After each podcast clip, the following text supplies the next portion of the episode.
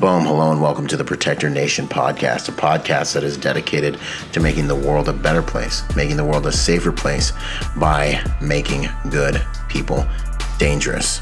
In this podcast, we're going to study and understand what it takes to protect, to protect your family, to protect your loved ones, because we all know that you have a few basic needs food, water, and shelter, but you also have the need to protect those things. In a world and society where evil runs rampant and is sometimes left unchecked, learning how to protect yourselves and your loved ones is becoming more and more important. And so we strive to raise the level of accountability to those who would do evil on this planet by making sure that the sheep, that the flock, is more well versed in protecting themselves and their loved ones. If that sounds interesting to you, then sit back and enjoy the show out. Boom, what's up, you guys? Byron Rodgers here with another awesome episode.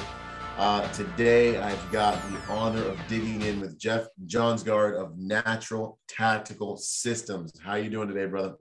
Excellent, brother. Thank you for having me. Man, I'm excited. I'm excited to have you. I uh, recently went to that training through Neo- Neoteric Arms with Daniel, uh, and that was my first time hearing from you. And um, I think the main thing that blew my mind, man, was the first day.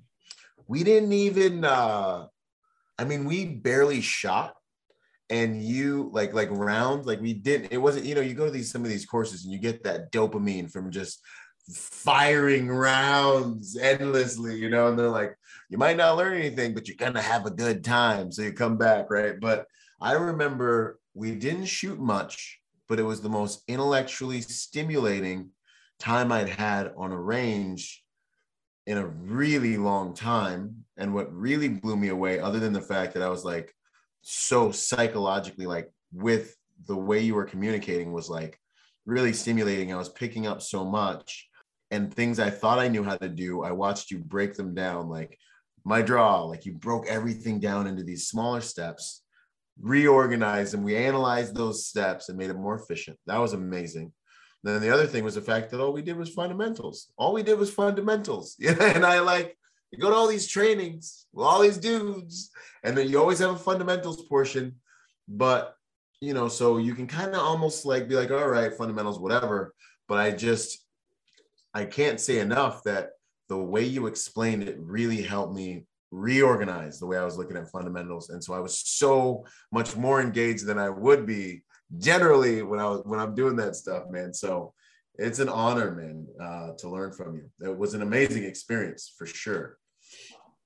Well, thank you very much for saying that. Uh, it's a, that's a great advert. I'll get you your 20 bucks uh, for the ad later. But uh, yeah, there's so much to talk about in regards to what you just said there to break that down. But uh, that's exactly it. I mean, there, I would have, we could have just gone, I want to work on my splits. I want to work on my target acquisition. Absolutely no problem. We would have used the same process to do that. But when you're talking about trigger control, you know, getting that final firing grip, which is dictated by two things, right? Uh, you know, as we broke down, um, right. and then and then just and then just the consistency and finding those things again immediately that we didn't realize we weren't doing. So it was like kind of, I call them training scars, but it was just not optimal, right? I mean, there's no there's no sense in calling it anything else. We're always chasing, or I'm always chasing. That's the idea, more optimal. And, and how do you define that? Well, you got to figure out what you're doing, and then you have to have a framework for that. So, you know, like I said, uh, you know, uh, we talked about the quiet eye a little bit, or you know, and things of that nature. And of course, that is all absolutely going to I mean, simply put, whether you're a, a, a, shooter in competition or gunfighter or whatever lane you're chasing, that's gonna it's going to improve you, right? In 15 minutes of understanding those principles, you're going to be a better shooter. And that's a it's a that's a very broad statement to make, you know. But as I said to you, um, um, you know, I, I, I was just working with another SWAT team, right? And I said, you know, we're going to follow this framework over the next few days. I said, and I'm not going to bet my paycheck that you're going to be better, as is defined by these measures, I'll bet my pension on it because we've done it so many times yeah. that it's just that's just the way it is, and, I, and it's hard to not sound like a, just a cock when you say that a little bit, right? You know, right. like a cocky person. But you, uh, that luckily you were in front, right? You know, we had that, and there was a diverse group of people there too. Um, and it was five more pounds on their barbell that day but it was a different five pounds for each person, you know? So yeah. anyway, I'm excited to have this talk. You, uh, you let me know what you want to dive into. And I just appreciate the opportunity for, you know, you got quite, quite an audience as I've, I've now got on Instagram myself and that, and you're on there quite a bit. So it's pretty cool. Yeah. I'm just excited about the whole thing. So tell me what we're going to do and, yeah, and, man. Uh, have a great time. Yeah, absolutely. No, I got you. So when you said um, we've done it so many times, and then we'll get into background so people know why they're listening to you, right? but so when you said you've done it so many times, talk. Can you talk a little bit about that uh, so people can understand the types of um, impact you've had, you know, and your your crew have had teaching tactically? Uh, okay, yeah. So I guess for over a decade now, I've been like formally trying to study how to learn better, how to communicate better. Um, and it just so happens that I think, uh, uh, you know, firearm self-defense, things of that nature, being a, you know, I was uh, being a police officer myself, right? I'm in my 19th year now. And, uh, you know, I really believe truly, deeply in the ability to protect oneself, to, uh, to not have, uh, you know, evildoers mm-hmm. execute their will on us and all the rest of it absolutely yeah. and it, it's uh, so i believe deeply in that cause uh, have being self-sufficient um, um, you know being able to band together and and uh, you know in times even such as these uh, and so short version is is that you know there are some, there are certain tactics and tools and and those little things that we can take and clip on our our tool belt, right, our bat belt, such as the compressed shooting position, right, that John Wick shooting position. That's that, that's a Lego block, as I as I said to you, right? That you can learn very quickly and easily because it works really well. And now inside of a vehicle, for example, or inside of this room, you know, you're certainly going to be better off, you know, fighting with people, whether um, that kind of idea. So there's those tools and those things. Mm-hmm. But then there's also the method or the process to learn and to pass on information and to learn myself, right? Because I'm a I'm a full-time student, part-time instructor, right? Mm-hmm. That kind of idea, at least mentally, that's what I say. Uh, and uh, yeah, and so I didn't know how much I didn't know about proper training really until I met a man named Ken Murray who wrote a book, Training at the Speed of Life, Volume One. And so mm. he is the guru. He's a co-inventor of simunition, those paint pellets. Yeah, those paint pellets. They wake uh, up. They're good for training. absolutely. Yeah, exactly. And so, you know, he jokingly said that he ran out of ways of doing it wrong. Uh, uh, luckily, no one got killed or something like that. But right. uh, there is just these slight differences in how information can be presented, discussed, that format. And, and the words you just used, uh, if I could go back in my short term memory here, you know, things like it kept you engaged, um, and that was with jokes and that was with quips and that was with diving into information that was very heavy. I mean, we are talking about shooting people in self-defense, right? right. You know, uh, as well.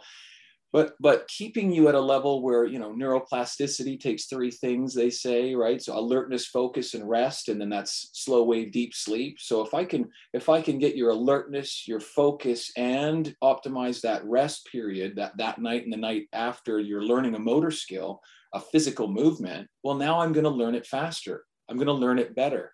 And if I can then get into how you're thinking about, I grab this because I always, your trigger control, right? How you're working that trigger. You know, we talked about that. How many parts is your trigger? And I mm-hmm. can't remember what you said. Like, uh, do you remember? Like when I said, how many pieces is your trigger? How many parts? How many, how many stages? How many whatevers? You know, like. Yeah, I think it was like three or four. I mean, there's the slack, the wall, and then squeezing through that wall and then reset. So great. Okay. So that so that tells me how you're thinking about it. Because remember, yeah. I can I can say anything to anyone, mm-hmm. but knowledge builds on knowledge.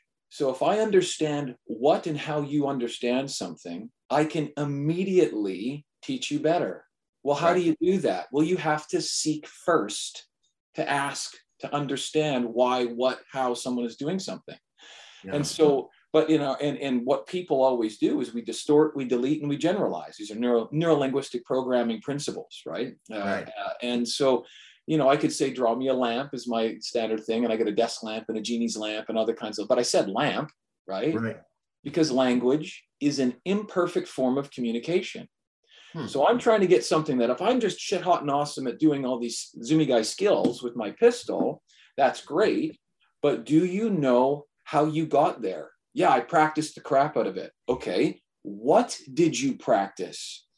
Where are you looking? Remember, we did the the th- extend your arm thumbnail visual angle. Yeah. Right. So, I mean, a lot of people just don't understand those concepts to begin with. It's not their fault, but to understand those concepts, means that we can all of a sudden find feedback where we had none before and therefore get better where like unpacking kind of what you were saying there uh, and i just it's hard to do because it's not intuitive and we don't right. usually do that but when you learn those things then all of a sudden the as i joke about the funny talking that i do with you you know and, and every um, like the students that type of idea that yeah. asking these kind of stranger questions and having them like there's a lot of this thinking about what you're saying and i don't know. I never thought about that before. That's right. exactly it. I am i'm helping you to connect synapses in your brain that have never connected before. Never met before. They've never met before and that's the point isn't it? Absolutely. so uh, you know and then when it comes to motor learning when it comes to decision making under stress when it comes like these are the things that matter because you could have faster splits you could have a faster draw time but if i get my hand on my gun first i'm going to win every time because right. I made the decision because I saw it happening, right? So that type of idea. And so, uh, you know, especially in the EP world, that's huge, which is why I do a lot of stuff with EP people, right? Because yeah. that's that's their game. Awesome, man. I feel like because on the range, it's almost like we're just focused on trying to shoot faster. Everyone's trying to shoot faster. You know, it's like, how did I do this? Oh, or even it, it feels like instructors are teaching us that way. Are there any like um quantifiable results you've seen from approaching instruction this way or in a new way? Because that's what really for me i was like this feels different and has been a completely different type of experience you know? Um, what have you seen in the past? And i know you got a bunch of peer reviewed journal articles and things like that on this type of method really helping folks yeah. Okay. Well, that's a good quality question because I, mean, according to who, based on what, right? Right. Uh, you know, that's the idea. So, yeah, there was a uh, there's a study that I can speak to. The only people that uh, really had the money to study it, I mean, police and military and that type of thing, was the Australian SAS. Uh, all right. So the SAS are the Special Air Service Regiment. And so they're two. Yeah, they're all right. They're they're okay. oh yeah, no, they're excellent. Yeah, they're absolutely excellent. And yeah, so and so they're uh, but they also have uh, the funds, right? So Perth University did a study with them. So the short version is is that a whole bunch of these instructors got together uh, and they started teaching quote regular soldiers right so i, I realized that the sas are, are tier one a group they were teaching just regular guys like like me, you know, like that kind like of like us. yeah. Exactly, right? Exactly. And they found a 500% increase in five days in their shooting standards. 500. 500 increase. Yeah. So it was a two week course. Yeah. There was decision making, there was scenarios, there was all the rest of it. There was all mm-hmm. this stuff, you know, uh, based off of based off of shooting drills, right? So not gunfighting, but shooting drills, and then they moved to scenarios. But the point being is that uh, I t- uh, I'm trying to remember back to uh, what we did in uh, so day one, I think it was was uh, was kind of that intro science of optimal defense pistol, you know, that kind of idea. And then I think it was day two was a 360 intro, right? Right, where we actually started doing some of the cool off eye tactics and all the stuff, you know. Yeah, yeah, exactly. shooting quickly from re- defensive positions that are that are stronger than the ones that we're normally kind of getting into. Yeah, exactly, exactly. So, so that day I really kind of stretched it out to give a real good dose. Own the trigger, mm-hmm. own the grip. Why do we even say the word own? Right? right? Why is it a retention reload, not a tactical emergency, whatever reload? Remember how we talked about cognitive load? Words right? so yeah. exactly. So uh, uh, um, everything is based off of the the best way for you to learn it uh, so that it takes the least amount of energy. And that included how we talked about how I'd like you to practice now. So mm-hmm. if I mm-hmm. take your tr- to, to kind of bring that loop back around again, if I we talked about trigger and maybe like uh, you know I touch the trigger, I press the trigger, I feel the wall, and I and then it, it fires, and then there's a reset or however many parts that trigger is to you. Mm-hmm. If I can turn that into eight, 10 things uh, intuitively you'd say well, well jeff i don't want to do that because this is something that has to happen under stress. I don't want 10 things to consider and think about the rest of it. Yeah. Absolutely. So it's kind of counterintuitive but right. what ken murray taught me to, to bring all these things together is that if we you know when things go sideways you need to be in a real hurry to slow the down mentally right? Like when you think something's happening and it's and it's a drama and there's perception slow down think it through really easy. So right. we talked about internal and external frame of reference right? So i could be in an internal and those are narrow and broad and external narrow and broad. Yes. So I could be internal, like, okay, uh, uh, you know, if I could get you to uh, to feel your your stance or something more broad, okay, as you're doing your thing, or internal, uh, just your finger on the trigger, or external, broad or narrow again. These are frames of reference, and if I can bring your attention to them at certain mm-hmm. times as we're learning something, I can build a better quality of mental picture and a physical motor pattern right? Mm. And so, uh, so we go internal, right? When I'm thinking about doing those types of things, and that builds out a better conceptualization and and actually the motor program itself. Uh, and then external is where performance lives. So that's the quiet eye stuff. In fact, I think I got the textbook here. That's the that's the, there. So perception, cognition, and decision making, right? So the quiet eye yeah, Joan Vickers, actually a Canadian, another Canadian. Um, you got all Canadians, man. You got some talent up there. Yeah, exactly. And so, uh, so that uh, she discovered, uh, and has been there is a ton of good research on that. You know, three point shooting in the NBA. Uh, you know, uh, goalies, soccer, but on and on and on. Driving, everything. Where if I have a uh, an external narrow focus where I'm keeping my eye in a certain place on and around the rim prior to a critical movement. I mean, I can break down the quiet eye for you, no problem. It's just I don't know where you want to, where your listeners want to go with this, but or another time. You know, I wrote some articles on it. In fact, they're on my website for free. There's uh, you can just go there. There's a couple of based off of gun stuff in the quiet. Yeah, just eye. give them a taste, taste of the magic. Yeah. Okay. Fair enough. So so the idea there is that that's an external focus and it's narrow. And that's where elite performance lives, right? So just in one, one kind of conceptualization there is they took biathletes mm-hmm. uh, and they stressed them and they showed up and they said, hey, you know, we want to uh, put a heart rate monitor on you and we want to test your scores. And these people want to be in the Olympics, right? So they're competing to be in the Olympics. And they, they took a baseline and then they came back. I don't know how long it was later, but it was, I, I assume it was weeks uh, later, if not months. And they said, Hey, we're going to test you again. Uh, and they wanted to stress them out. So they so they brought the Olympic coach along and said, "This though, uh, you know, our second our second one is going to be your uh, uh, actual qualification for the Olympics. So no. if you shit the bed, if you shit the bed, you're out, right? You're done training, golly. Right, and so stress obviously went up. And what they found was is that those who handled it the best, meaning they performed as good as they have or better, mm-hmm. had a mm-hmm. longer quiet eye duration. Mm-hmm.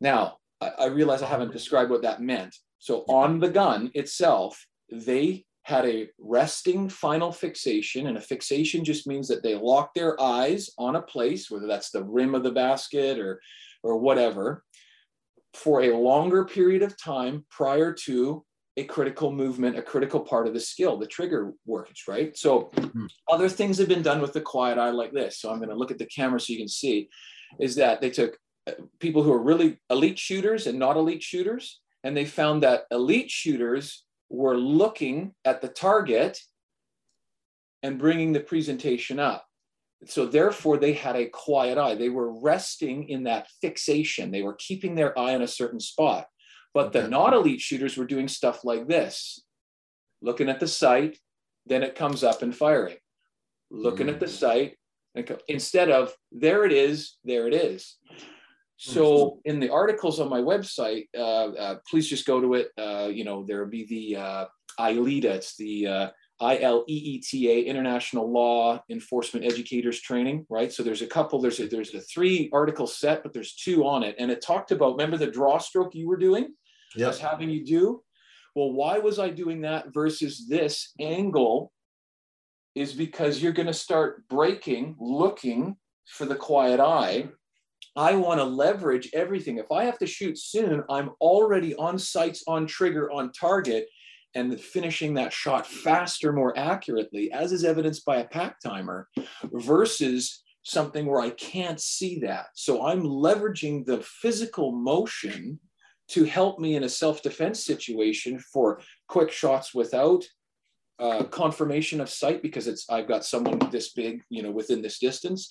Or if I needed to, I'm already on it. Now when I reach my extension, I'm able to fire sooner because I haven't, I'm utilizing the principles of the quiet eye, if that makes sense, right? Yeah, so, absolutely.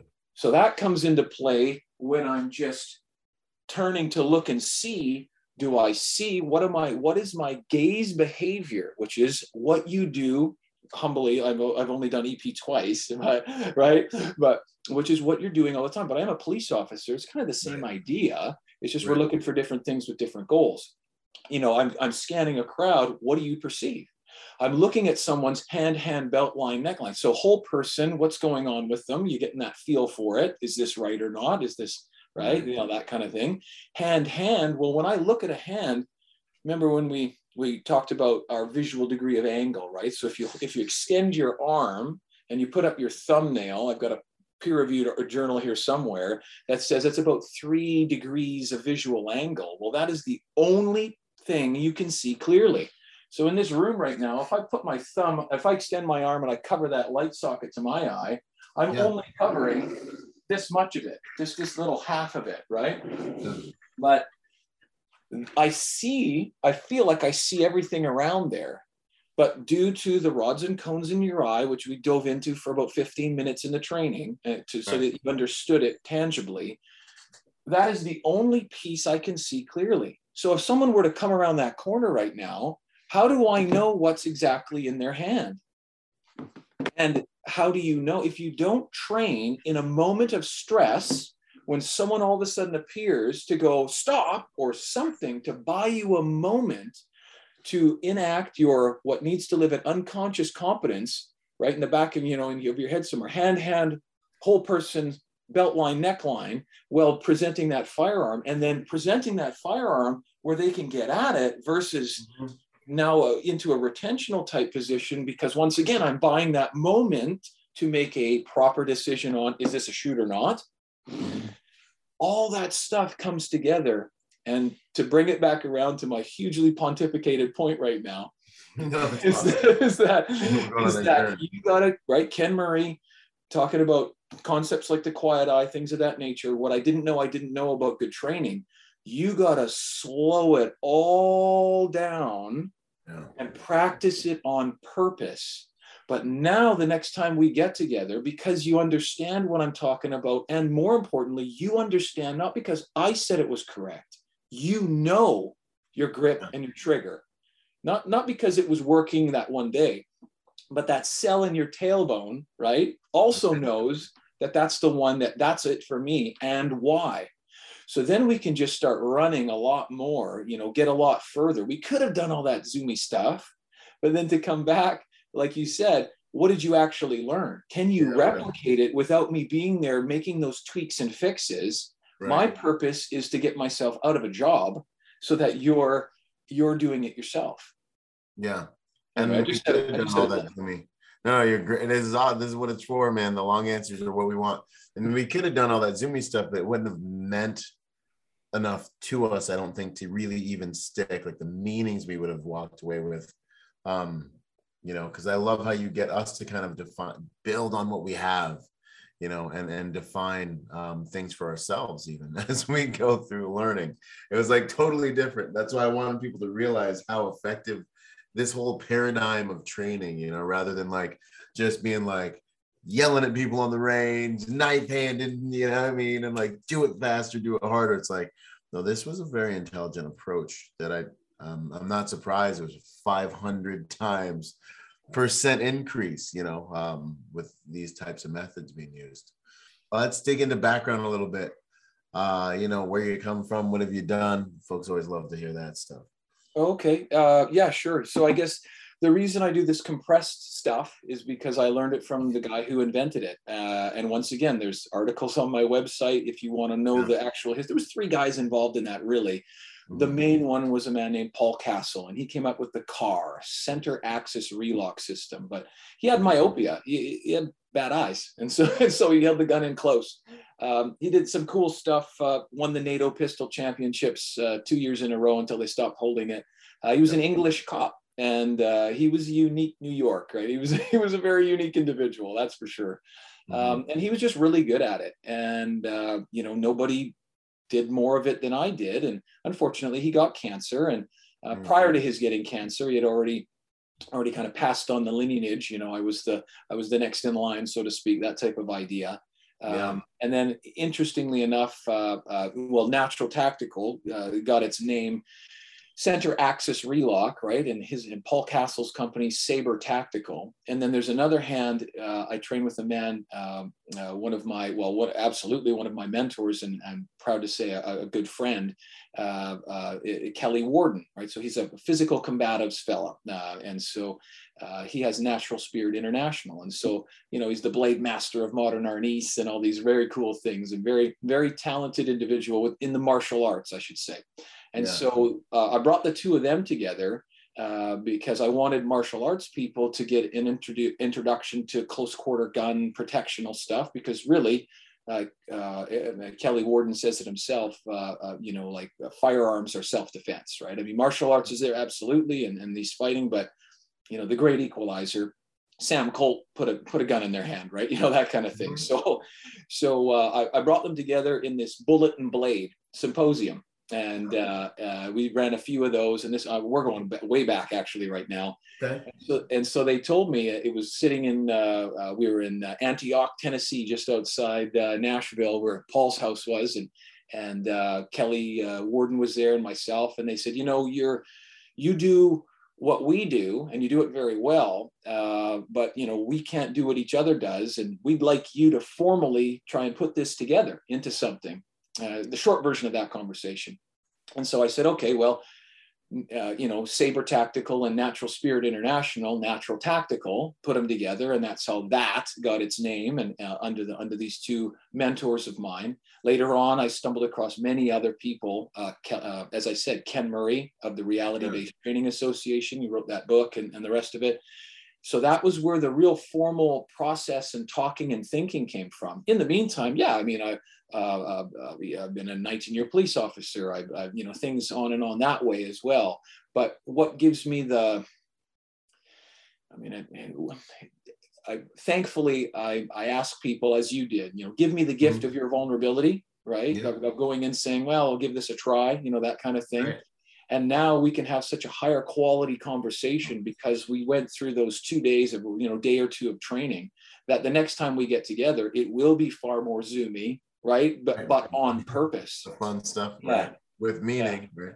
Yeah, with meaning, exactly, exactly. How do you hold a gun? You know, with purpose, right? What is that purpose? Well, where is your mind? Where is your muzzle? And where is your finger? That's how to apply those four cardinal rules of safety, of which we break at least one or two of constantly. You know that kind of thing. Right. So, yeah. Awesome. Who would you say you are at your core, man? You know, what is what's who's Jeff really on the deepest levels? well, like, that's I would that's like to get this one out in the beginning of the in the of the interview. You know, that's a question and a half. Um, yeah, that's a question and a half. I don't know if your your audience wants me to dive that deep, but uh, oh, yeah.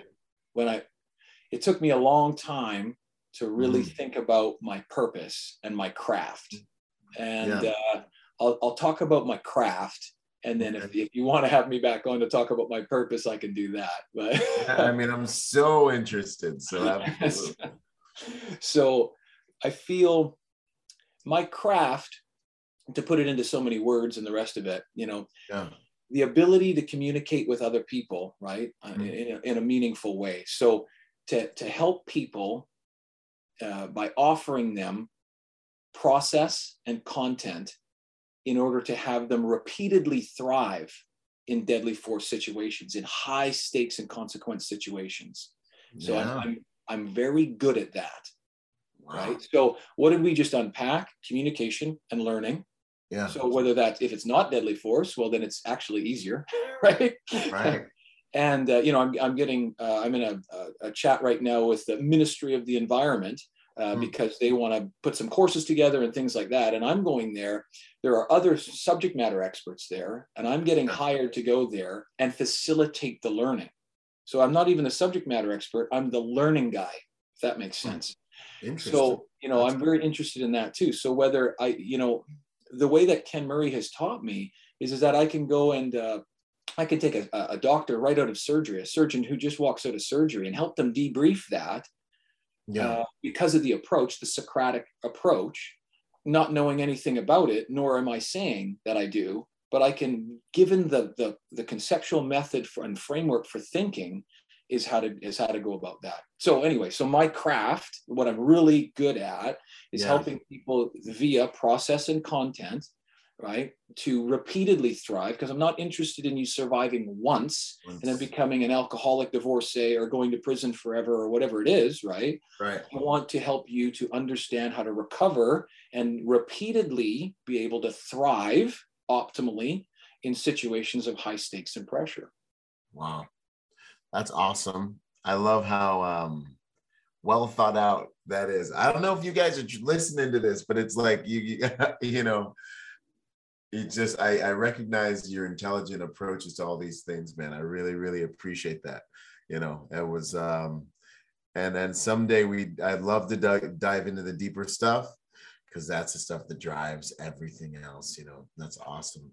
Let's see here. We kind of touched on the car system a little bit.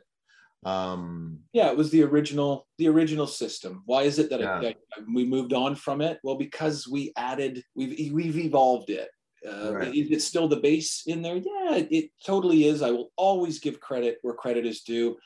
Um, but it would be a misnomer to say that the way that it was taught and conceptualized is the way that it is now taught conceptualized. You know, do I shoot with my arms extended? Absolutely, I do.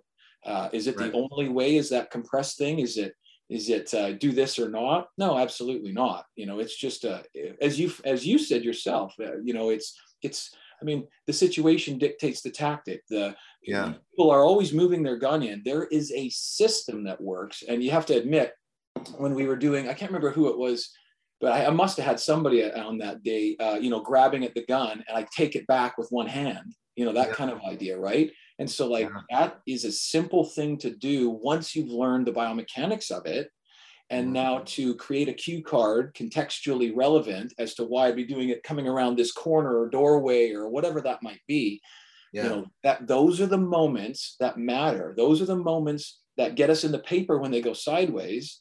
And right. those are the things that we focus on. So we everything is reverse engineered from the worst case scenario. You know, everybody can do a reload uh, and rack the rack. Oh, I don't have one to rack, but and rack the gun out here. Mm-hmm. But uh, you know, we reverse engineered from right up with the bad guy, doing all our skills as I've talked to you about. And now what am I doing there? Well, you now know what I just did, right? Owning the grip again, right straight back on again. But no one else would even have those eyes to understand it. So right. yeah, yeah, exactly. What would you say about your approach to decision making um, under stress in stressful situations in these lethal encounter situations? What would be your approach to that? Uh, well, it's everything. Mm-hmm. Right? So that's everything. Uh, I I try to buy you, more of your attention, more of your want, and more of your synapses connecting by yeah. making you shit hot and awesome with a gun or whatever else really quickly. And we do, we do that. I mean, like I, I put, put my money where my mouth is, you know, like all the rest of it, right? yeah, this, that's um, what we do. uh, but what I'm really concerned with is all these uh, more nebulous, right? These more not so tangible, like decision making under stress. What the heck does that even mean? Well, that means I got to go into force on force training, right? And I got to get uh, a hood on my head, and I got to get, uh, uh, you know, gotcha game, trunk monkey, ninja things, and I got to feel oh, sick just thinking about it going into it because we've all done that, right? And, yeah. and uh, like I said, that's where Ken Murray and his 5 10% difference mm-hmm. is everything right? Mm. And I point towards him by saying that because it's easy to say that there's this thing out here you know, go read his book, go whatever. But you know, I uh, when I, I, I stalked him until he became my friend, and now I work for him, right? for for a, for a reason because I didn't know what I didn't know about it. So, um, what does that mean? Well, that means in order to contextualize and to make pattern uh, recognition, right? So you, you ever heard like schema, right? We talked about mental yeah. models Absolutely. And what's a mental model? Well, a mental model, just an internal representation for something, a trigger, how a trigger works. I have a mental model for how doorknobs work. Uh, mm-hmm. you know, things like I haven't seen all the doors in the world, but I know that if there's a bar, I should probably push it. If I see hinges on that side, it's this side, you know, like a, a, a, a process. Well, schema or pattern recognition is a really cool guy you can Google. Is uh, uh, his name's Dr. Dr. Gary Klein, and he's got recognition primed decision making. It's something that I've, I've looked into quite, a, studied quite a bit, uh, and even formally with uh, Force Science, if you've heard of those guys, uh, oh, yeah. Force Science Research. And so he's got some cool stuff he's done uh, where he's talking about expert performers. And so, uh, you know, that's exactly it. You know, take a uh, take an NFL player or something like that.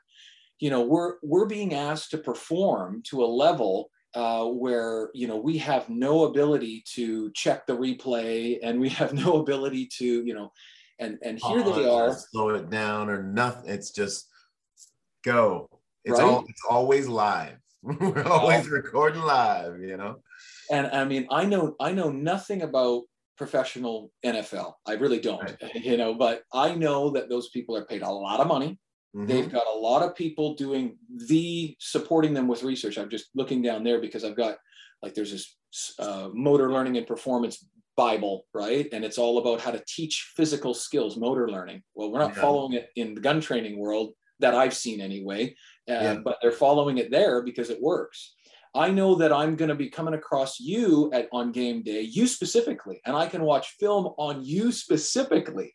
And I know it's in a well lit environment, and I know what day it's going to be on, and I know I can prep for it, right? You know, my fight's going to be, and all the rest of it. And uh, and you can still fake me out, and I was training for you at the time, and I knew it, right? Yeah. You know, like so so, how is it that we're trying to make all these decisions when our attention, remember how we talked about attention being like the number one resource? Like, I think that's the current attention is the currency of our age. People are so distracted by it, right? Uh, not, to men- not to mention the amount, we're just not used to focusing for long periods of time. Right. So what I'm actually doing and what the soldiers were doing with those other soldiers, 500% increase, you know, yeah they're they're teaching them you know that not quite getting it we should be up here on the curve. And then all of a sudden they surpass.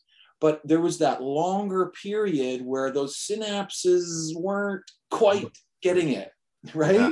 Yeah, yeah. and if you're willing to go through that uh, because how many times do we quit because we want you know the extra result or we want the whatever thing or something like that you know so then you talk about motivation you're talking about um, heuristics just a fancy word for shortcuts uh, yeah. and, things like that so pattern recognition you, are talking about use of force it was your mm-hmm. question uh, mm-hmm. decision making pattern recognition to, uh, to see something unfolding and know what steps to take to gain advantage get a final firing grip on your gun, right? Yeah. What the heck is a final firing grip? Well, as high up in the tang as possible or backstrap. Why? Because of recoil, we know. Uh, and then around it, what do you mean around it? Well, that was a whole yeah, 15 minute talk, wasn't it? Mm-hmm. Right? You know, so when I'm shooting the gun, it's all cockeyed in my hand. But because of the size of my thumb and the size of that, well, Glock ish, whatever this thing is, handle, that's where I handle recoil the best, not dead in line with my radius. And then I said that with you guys on the course, and that's one thing. But then what did I do next? Is I took you out, I demonstrated it, I had you demonstrate it. And if you could dive back in, or maybe you've got because you had a lot of GoPro video at the time. oh, yeah, there's a review coming out. You will notice the formal process I used. I had you go internal broad and an internal narrow as you were shooting. Mm-hmm. You were developing a richer mental model. You were gaining feedback where you had none before. Right. And then we were doing, remember, recoil control is one thing, recoil management is another thing, right? Recoil mm-hmm. control, the same point of aim, recoil management, using that recoil for a new point of aim. Well, how right. do you teach that until you teach the fir- exactly? So the next thing you know, 30 minutes later, and only a couple of mags because spending any more any more ammo, you you can't. You had to slow it down. Yeah, you had to slow it down. But now that you've done that, you now don't go. Well, Jeff, this Canadian dude said that this is what I should do. You're making it lodge into the long term. Two types of long term memory. The long term memory you cannot think of consciously when you're under stress. It's mm-hmm. going to live there, and more importantly, confidence competence loop. Right. I love that right? It's, yeah. it's the vicious circle we're trying to perpetuate. You know it works for you because you have now seen it happen. So you believe in it. It lodges in there under, I'm under, like I could die. This is what I'm going to do. Why am I going to do it? Because it works. Confident. Not because that dude said so and he was special forces, whatever, and made it. Yeah. You still might have that cell in your tailbone going, but can I do it? But right. is it good for me? you know that type of thing right because those right. those principles live out there and we go to those people all the time because we want to believe because it's important my life's important my job my career you know right. the, the person i'm protecting etc is important yeah but what if you don't quite conceptualize it to that entire level of your being to not sound too hokey right, right. but right? Then you're going to question it or you're not going to be dead execute on it because you don't believe in it right? This confidence comes from experience with yourself you know and what you know you can execute on right? That i love i love how many amazing life lessons were woven into the, the tactical instruction that day. It was so good man the confidence loop you know? Yeah. that's why arrogance is so dangerous. It's inaccurate confidence you know well and there you go so if you want to there's a formal graph on that called the dunning-kruger effect uh, mm. you know uh, living on the pound uh, living on the peak of mount stupid we could talk about that another time but you can just google yeah. it right yeah. yeah. It's very cool, and it's so it's a formal thing. It's actually a scientific principle. You know that we really? start learning a little bit, yeah. And we think our skill level and abilities way up here. And then all of a sudden, if we keep at it, we realize how much we didn't know. Yeah. And, how, and then there's the formal climb towards the guruhood or whatever that kind of idea. yeah, idea. like the actual accurate understanding climb. Yeah, this is interesting because I, I have a few people that I've been working with throughout the course of my lifetime, and I see I've seen this happen. You know, it's like you get in, you have a little bit of progress, and you're like, I'm up here now. You know, and now I, I you know I've learned to kind of look out for that and be like, no, this. I find with most high quality things, there's so much more work, at least when you start choosing goals and targets, there's so much more work than you ever thought there was in order to achieve them when you're beginning. You know, it's like, I want to have like an internet business or I want to, whatever your goal is, you know, it's like, like, I just set up a website and, you know, maybe get some marketing and this thing will start flowing. And then you get in there and you're like, oh my gosh, this is a universe in here, you know? Um, and and so Absolutely. that's really interesting to hear about that graph because well, that's, that's exactly it. Health, yeah. health, working out. Oh, so I do the bodybuilding workout. Oh, so I yeah. do the keto diet. Oh, so I mm-hmm. no man. The more you know, the more you realize, and that's what I think uh, we were talking about as well. That to be able to thin slice, just to use a term that's you know from some great books on the shelf. I'm sure you've got them as well. Be able to thin slice those things and apply them as tools but knowing uh, the real the real subtlety versus mm-hmm. I'm on this diet now, or I, I work out at this time, or I whatever, right? You know, and that kind of stuff. Yeah. Yeah. Uh, I post this many things and, and on Instagram, I don't know, whatever, right? I mean, right. I have no idea about that, but outstanding. What would you say about about health and things like that? Because you're you're kind of exemplary to me. Um, how would you say that your habits in your life with regards to health have kind of helped you perform? And would you have any kind of advice that you would recommend to guys that are kind of struggling in that area?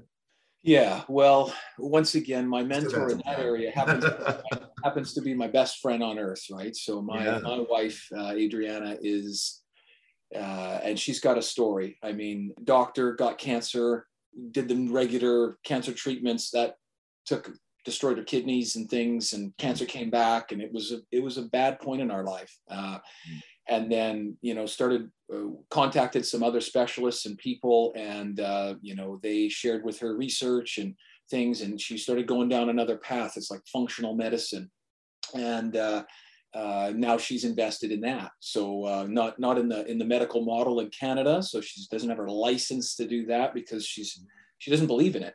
Simply put, uh, but now she's got clients all over the world where they're coming to her with, you know, here's my blood work. Um, you know, I'm a woman who wants to have kids and I can't because I have PCOS, polycystic ovarian syndrome, for example.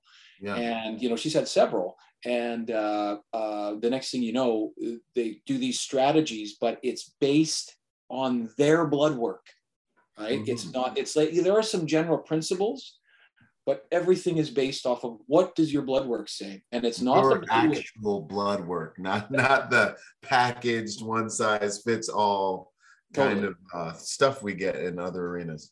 Right. So you go to a physiotherapist and you get this 37 million photocopied program, right? everyone. Yeah. that everybody gets. That's right it's just not yeah so what are the big things in health um, you know uh, i get it from her uh, and she has helped me tremendously i didn't know i mean i was i was a fat kid you know i was uh you were I was a fat kid oh yeah totally yeah totally really that's I, awesome I, weighed, I was a fat kid too I, I, weighed more than i do now uh, you know oh. back in grade eight and grade nine uh, and I, I mean, I couldn't do 10 push-ups, right? Like at all. I couldn't do a chin, that's for sure. And I can do 10 push-ups and a chin up now. So it's like, it's the, the composition has changed. Yeah. But, um, you know, and then I was skinny fat, you know, I went out, uh, wanted to be a British soldier. I wanted to do the parachute regiment P company, right? Which is this mm-hmm. very hard thing to do and, and these tests and stuff. And I didn't realize what I didn't know. I, I was skinnier then because I was super amounts of exercise in that, but I wasn't eating well. And uh, I was skinny fat, meaning there was a lot of uh, visceral, right? A lot of, a lot of fat on the inside, you know, that kind of thing. And then, right. A lot of mass, but, but yeah, I mean, or thin, but no quality mass, less quality mass. Absolutely. I could hit you with my Adam's apple from here, you know, that kind of thing back then. I was 178 pounds when I got out of there. Yeah. Wow. You know, I'm yeah, I know. Anyway, so point being is that I would say uh, instead of chasing, uh, you know, uh, uh whatever, uh, I'm on this diet or that thing or whatever it was, you right. know, she's really helped me to say like, you know, eat good quality food, right? So eat high quality food, and number one is good quality protein. Yes. And so I'm not scared of that, that's for sure. And so, you know, like we're talking grass fed, you know, cuts and, and, uh, and things of that nature. And, uh, you know, and then, and to, and to build out from there. But I, we, we talked about it kind of offline yeah. in the class, you know, cause you had some, you had some really great questions and, uh, um, you know, that I work out and I train like mm-hmm. a third of what I used to. Uh, right. and I'm getting just as far, if not farther, in my learning and in my ability to learn and things like that. Now that that's also because I've trained the ability to focus. Remember, we talked about mm-hmm. concentration grids and things like that, right? Yeah. Um, uh, but at the same time as well, even physically, you know, like so, you know, my back squats back up again. I, I bulged a couple of discs through injury and things, but uh, right. uh, you know, I uh, but I'm doing less of it. But I've tripled down on recovery. And by recovery, I do mean thinking well, moving well, eating well, sleeping well, right? Number one, you're not going to lose weight. You're not going to gain muscle. You're not going to do anything good with your cortisol, testosterone, or anything else if you're not going to bed. That's, I mean, that's just a fact. So I've got a, I don't have it on right now, but I wear an Oura ring. Right? I know there's Whoop bands and things as well. Uh, you know, I'm, I do whether I'm cold plunging or not or something, but I'm I'm looking at my graph. You know, I can open it up on here if you and I'm not pumping Oura ring, but I'm pumping the fact that I have a metric to know that when right. I go to you know, so last night, for example, come on. So last night, there's my graph, right? So total sleep, eight hours and 57 minutes, but I had to be in bed for 10 hours and 17 minutes for that because wow. I suck at efficiency. Wow. So uh, yeah, but there I was. I was able to get two hours and eight minutes of deep sleep. Whoop, and there's the deep sleep on the graph down there. Okay. I did that through stopping eating two hours before bed and cold plunging in the day. Right. and cold so plunging thing keeps coming up, man. And I just oh my gosh, I just haven't got myself to a place to do it yet. well, and so there's like three reasons and optimizations on that. Uh, there's, yeah. there's certain reasons how and what and why to do it, in my opinion, based on the research I've done in that. And so, but I have a metric to measure it or not too. Really? So yeah. Well, exactly, because I'm measuring it here you know, like through heart rate variability, through my deep sleep increase. Because remember, deep sleep, remember I said neuroplasticity back at the beginning here. Uh, yeah. you, need, you need what? Alertness, focus, and rest, but especially deep sleep. I think it's stage two sleep off okay. the top of my head. And if yeah. you're not getting that, then you're not learning the, the motorical, right? The motor learning and all the things that are needing to be fixed from the deadlifts you did. It's not happening. so I'm optimizing that end of it, which I sure as shit was not when it was. A little bit of whiskey and more pull-ups, right? You know, and, whiskey, well, and that's kind of why I brought it up is because I've just noticed certain human beings pull ahead in a more healthy way and perform at higher levels that focus more on these things, you know. And since I've really these last few years started focusing much more on my health and my habits, um, and my my diet and all these little and, and psychology and even my spiritual development i just bring so much more to the fight on so many levels so much more effectively and i'm just a better leader. And so I, I love talking about these things that like really drive our ability to perform you know at these levels you know so that's awesome awesome stuff yeah that's uh, i couldn't agree with that more you know so if you're talking about the sexy cool stuff which is right. you know executing at a high level on demand with that yeah that's exactly it but the ability to turn it on and right. turn it off Mm-hmm. It's it's emotional. It's arousal control. Right, yeah. just a funny word to say, but right, it's it's emotional. Turn. Yeah. I need to upregulate it because I got to fight. Look at this dude in front of me right now, right? And it's on. yeah. And now I gotta and now I gotta turn it back down. Uh, you know that kind of idea. And yeah, really, like you can think well, you can move well, you can you can sleep well, and then you can uh, uh, you know like eat and hydrate, right? Like those things as well but how, how often do we think about thinking well? Remember that chat? Love you could, this. You stuff. could shoot a you could shoot a group there and a shoot a group there, and right. then there's that one. What yeah. are you gonna go home thinking about? 300 sight alignment, sight press, trigger, or that one? That one. 100%. So if you remember, that's how we started talking about things. What does that one represent? Well, okay, so failure, for example. Well, what yeah. is failure? Failure is an opportunity to grow, this, that, and the other thing. Yeah, absolutely it is. Absolutely. And I'm glad you're saying that.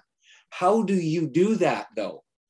Hmm. Right. So when you're in a cold tub and the environment is driving you to go, this is not awesome. I want out. This is not optimal. I hate it's this. Not, it's not just about the decision to get into the tub. That is absolutely there. Again, yeah.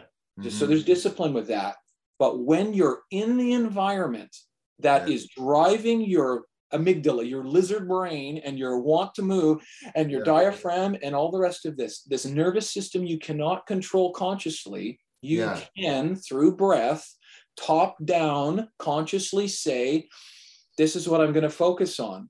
And now that I've lost that clavicle and I'm doing a reload with my weak hand, which we never call it that because words right. have meaning, and I'm going to external narrow focus on what it is I need to do next in order to save me, not internal focus at the time of stress and pressure, right? Oh, As to what's going on in here, because that leads to not optimal decision making. Remember those biathletes, right? Yeah. The ones who did better had a longer quiet eye. Well, they think it also has something to do. This is my opinion. This is these are the, these are the PhDs right. with with handling stress. External focus helps you handle stress. So now in the tub, we can external and internal focus, but the point right. being is that I'm actually practicing at that moment diaphragmatic control, which helps me then get more deep sleep because I do that before bed, which helps me then when I wake up to have a simple, uh, I can't remember the name of it, but where you, are uh, of course, you're not mouth breathing, you're nose breathing, I hope. And if people aren't doing that, please read like Patrick McKeown's The Oxygen Advantage and things like that. Huge leaps guys.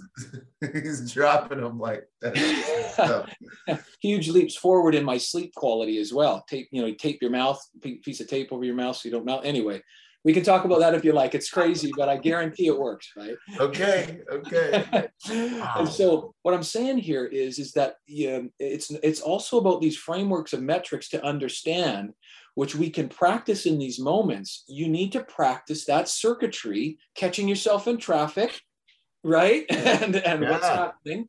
Am I being driven by the environment? Absolutely, I am. Look at what this jackass just did to me with it, with that lane change, oh, right? Yeah. But now, what does that mean for my cortisol? What does that mean for my decision making? What does that mean for the environment? For every cell in my body that I'm going to now do what with and and how, right? Not to mention external execution of of skills. So uh, you can, as I said with you, and I, I preach it because it's true. We can train this stuff on purpose, and we're not doing it. We're talking about bang, bang, bang, bang, bang, our splits and our El Presidente. That's great. Right. But are you talking about where were your eyes? Well, they were on the target. All right, where on the target? Well, $3,000 glasses and eye trackers is what they use there, right? And they knew exactly where they were. eyes. So when we're walking through a crowd of people, where the the uh, the guru of EP is looking, I Mhm. don't even know. Yeah. And more than that, so that goes for any, you know, uh, Wayne Gretzky in hockey. I can I can see where his head is, but Right. where's that thumbnail actually looking? Number two, what is that?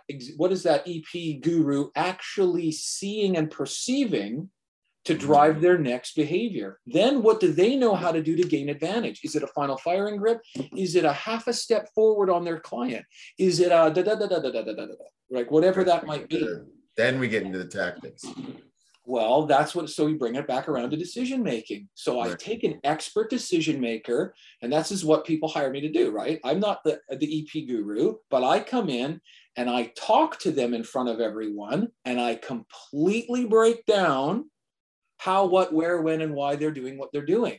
And it's no, it's no, um, you know, some subject matter experts are like, well, but I'm the subject matter expert. And you totally are.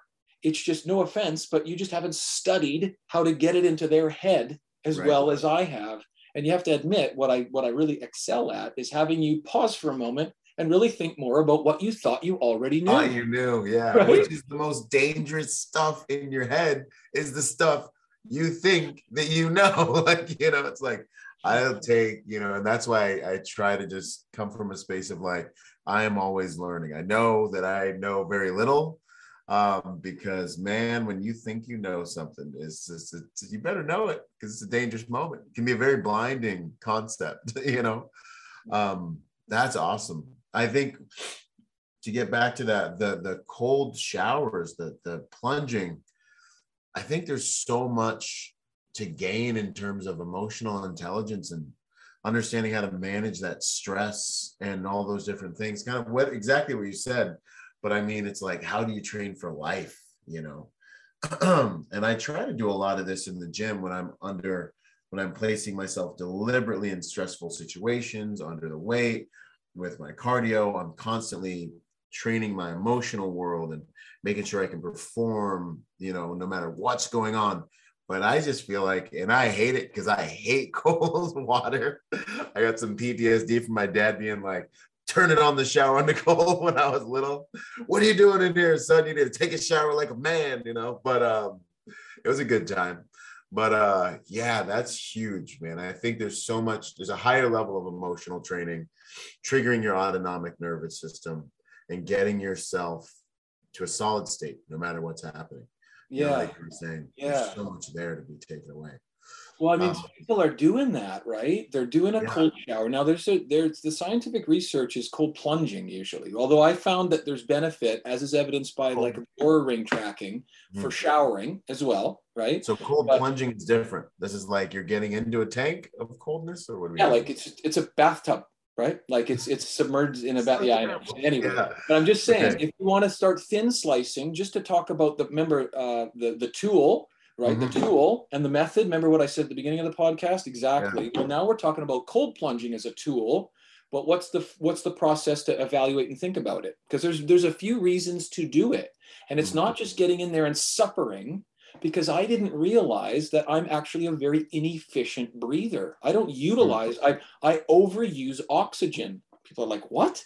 Right? I overuse breath. And until I met Patrick McKeown, I got his book over there. I can grab it if you want, like the oxygen advantage.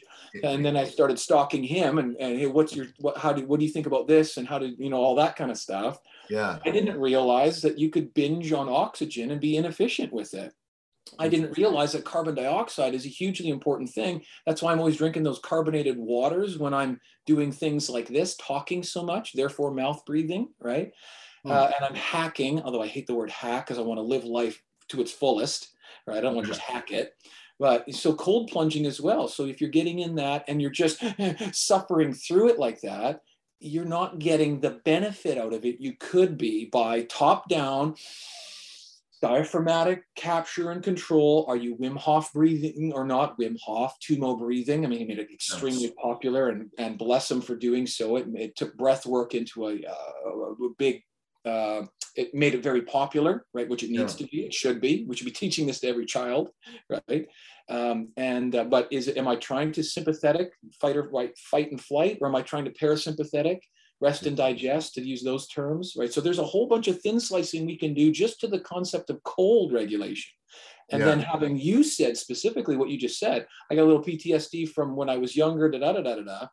Right. Absolutely. So now I would, of course, not, I would do it offline with you, right? But we would then go into what do you have anchored or associated to it that's in your past that's actually driving feelings, thoughts, emotions, and all the rest of it. Remember when I talked about the, when I cut those fingers off on that on that uh, saw and how that I couldn't think of or hear a saw or smell fresh cut wood without having intrusive thoughts and physiological response in my body and how yeah. I use breathing to de-link that and and anyway and kind of mentally body armor myself for some of the other horrible things that happened in life later that yeah. kind of stuff so these are all some extremely high quality conversations that right. we're we're just we're just scratching the surface of right exactly. and uh, and so that's what i say i do a third of what i used to but i tripled down on all this other stuff yeah. yeah.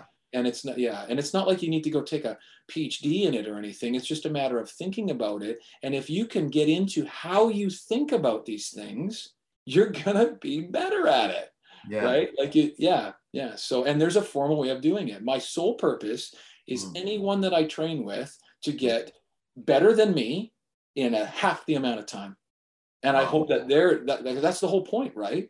Uh, you know, like as I got here, uh, and yeah, I mean, and it's true. Like in, in martial arts, because you know I have a dojo right under Kelly Worden and we're training and we're that, and my guys are getting are getting to a level uh, faster than I did, which is great. It shows that the instruction is is working, right? It shows that that process is working. You have a dojo? Oh, absolutely. Yeah, yeah. I'm, I'm a, okay, what's this yeah, about, man? yeah. Well, yeah, you know, like I said, so the uh, Kelly Worden, Grandmaster, right? Natural Spirit International uh, under Remy Presas, uh, right? So Filipino, uh, Filipino uh, stick and blade master, you know, all that kind of stuff, right? And awesome. he's got non-class, non-classical kung fu, and and uh, I mean through him I've met. yeah, a lot of other amazing practitioners. He's got this camp every year. It's called Water and Steel. We should, well, we'll meet at it. Let's go to it. You know, September okay. long weekend, Labor Day. But anyway, Sweet. point being, is that that's what I'm really good at. And then, but people come to me for this stuff, which is cool. Yeah. But yeah, yeah, you should see a, you know, we'll manhandle each other in that and and, uh, and have a great time doing it. Yeah. Heck yeah, that's awesome. Okay, that's it. Or we'll definitely talk more about that offline. Um, and then last few questions, we're getting winded down. What's the hardest lesson you've learned in the field? Probably just that uh, no matter how much I prepare, mm. that uh, yeah, just shit happens. Yeah, there's a lot yeah. of chance. Yeah, and, uh, you know it's yeah, it'll change you forever, and uh, interpersonal human aggression, probably the last real phobia, and violence is a toxic, mm. sticky, corrosive environment that will change you forever, and it's okay if you're okay with that as well you know and so just because you did certain things that some people see as being very extreme or whatever that kind of idea you know that sometimes we take on fault or we look for things i'll communicate better with a story so i was talking to someone who uh, 9/11, right? So he's at the base of the towers in 9/11, mm-hmm. and he's a regular dude, and uh, he's watching people literally jump to their deaths, right, instead of burn. Yep. And uh, you know, so the uh, uh, they set up a bunch of showers and everything for everyone, and he said that um, he said that everyone there was having a shower, and he said like everyone crapped themselves, right? Mm-hmm. Yeah. But he didn't. Okay. He didn't. And he thought, imagine this now. What's wrong with me? Right. That everyone else had this mm. reaction to the most horrible thing that I've, I've never even thought of before in my life, but I didn't have that reaction. And he yeah. thought something was wrong with him. Isn't that, isn't that and until he met a guy named uh, Colonel Grossman, right? So uh, on killing, right? On combat, wrote those books. Great dude, really great dude. Uh, in fact, he helps me uh, with my writing. So thank you, Colonel. Really? Um, yeah, we uh, was at our last symposium. I got to. Oh, really? Yeah, yeah, great. So, uh, so until he met him, he didn't realize that you know going back, uh, he had his morning bowel movement prior mm-hmm. to, and that's probably the reason why he didn't have that reaction. Wow. And so I, I shared that saying that isn't it weird how we will look to try to understand and compare to other people and things mm-hmm. you know and and uh, you know i'm really good at violence mm-hmm. It's like it's not a popular thing to say right, right. and uh, luckily i have these moral codes and and checks and balances and things like that in there um, and so yeah so what's one of the hardest lessons or the hardest lesson i learned is that uh, i guess it maybe i could put it down to thinking well again but mm-hmm. when you are trying to help someone and your resources are fleeting and you know one of the one of the maxims coolest lines i ever saw in a movie back when i was in high school and i put it on my my locker in high school first line out of this movie you've had your whole life to prepare for this moment why aren't you ready oh, oh, oh. That, that yeah that's that is a great one to put up there in front of every protector. Yeah. Yeah. Anyway, so sorry I went a little uh, a little emotional there, but uh, well, no, I'm not sorry. I'm not sorry at all. Oh, no, that's yeah. the good you, stuff, man. You asked, so there it is. Yeah, no, I just I could tell it was going to be something good and real, and I know that you're so capable of communicating it. That I was I was like, this is going to be meaty, and it totally was. Um, and you said so many high level things in terms of um, that. I mean, you're really good at violence, but it's okay. You know, it's it's it's.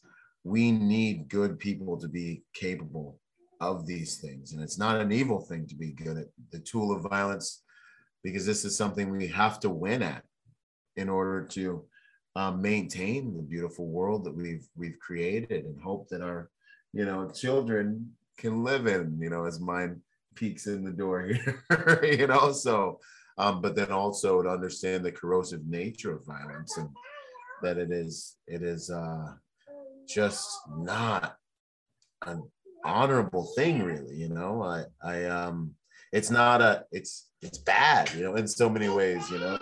But like you know, I feel like for people with less experience, sometimes they look at violence and they unfortunately can be seduced by some of the ideas they see in Hollywood and things like this.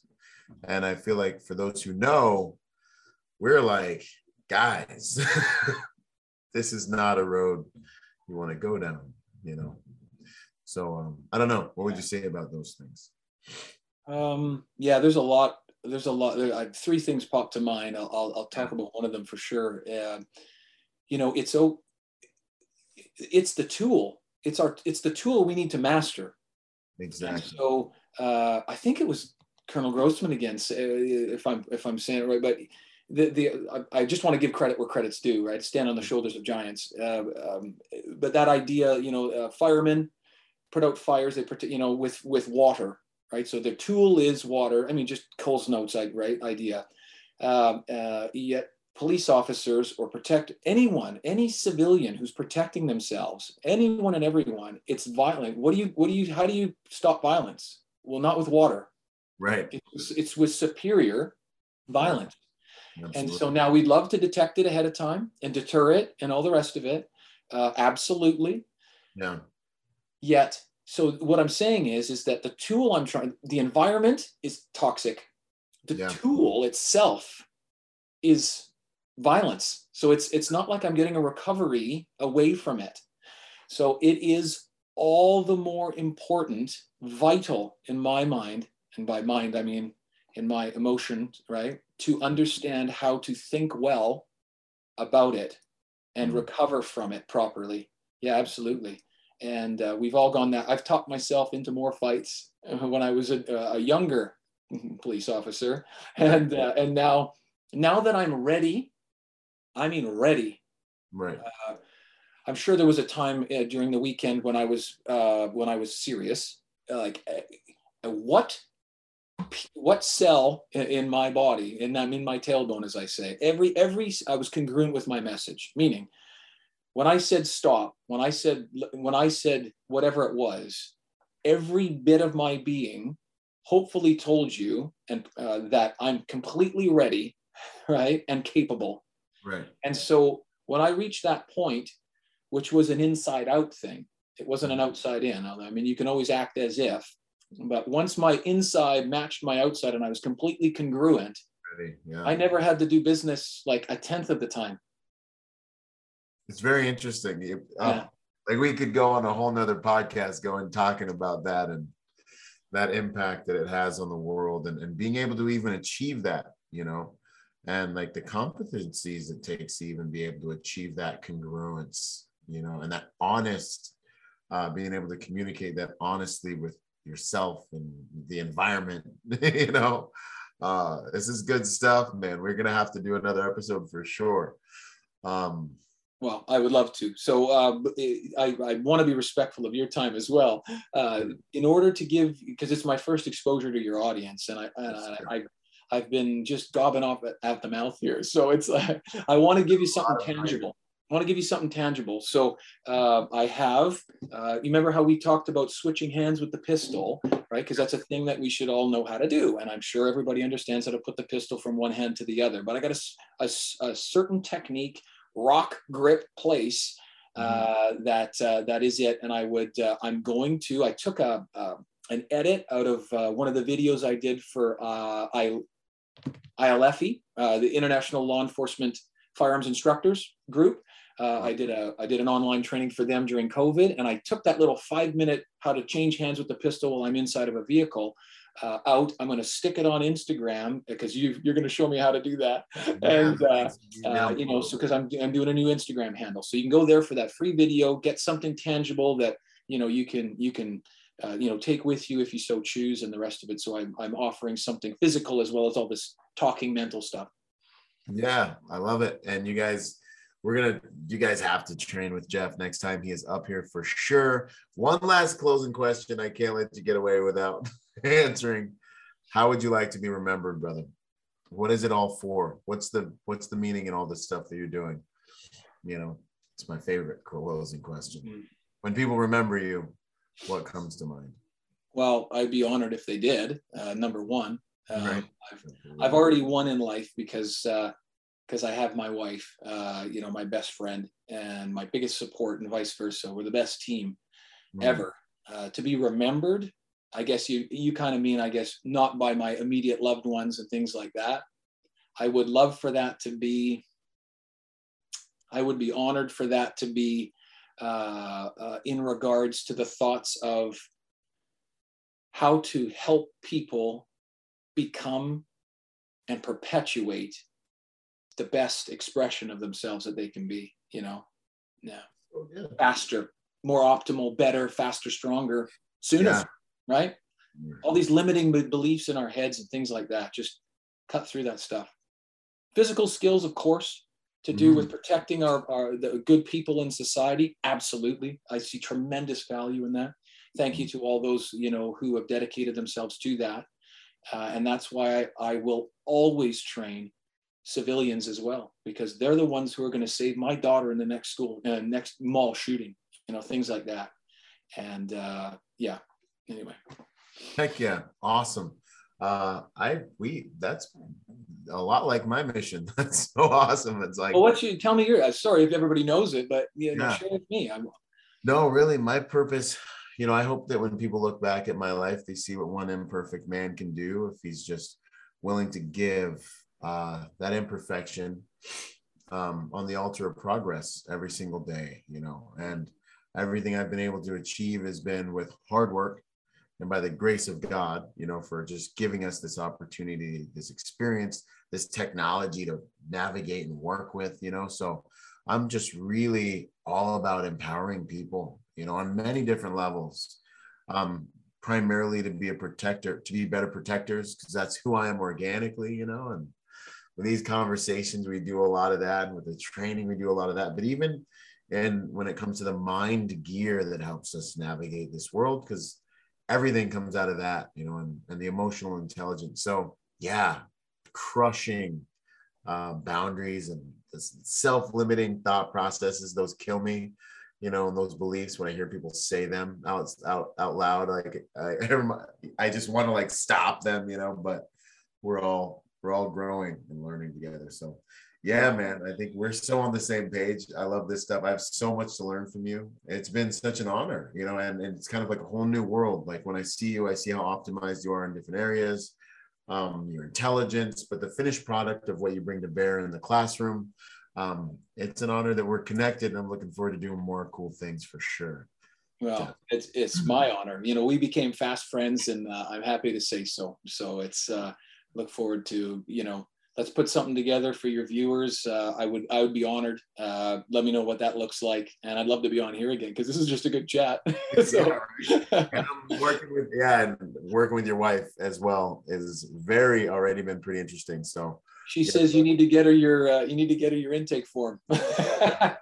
very in depth. It's very in depth. So you guys, you know, there's another asset there as well. We can put all this stuff in the in the notes below. So you want to get a hold of Jeff, you know, want to have him out to train, you know, you and your cadre and, and all those different things. He does all that stuff traveling and really just helping us learn better and think better and perform better. So, yeah, please, you know, reach out. I appreciate that. Uh, you know, of course, usually it starts on Zoom because uh, pre-framing the information, we can get more out of in person when we do a little bit of here first to, to prep people, you know, that kind of stuff too. But yeah, absolutely um, yeah, well, I look forward to whatever uh, we're going to come together and do. So that's great. And I'll be out in California. When is it? Second, third weekend in January 2022 for some training as well. So um, that'll be in San Diego. Yeah. Okay. Awesome. All right. Well, thanks again. We'll talk soon. See y'all out there. Boom. Boom, yo, what up? I hope you guys really enjoyed that episode. Hey, listen, in order to get more out of the brand, I want to encourage you to go join us on our social media platforms and join us at protectornation.com. We post different types of content on our different platforms at different times. Uh, you'll get blog posts, you'll get videos, you'll get real world combat engagements and things like that. So stay plugged in in order to get the most out of the brand. In order to support us, also go to protectornation.com and buy something or join forces with me on Patreon. You'll scroll down the homepage and you'll see the link.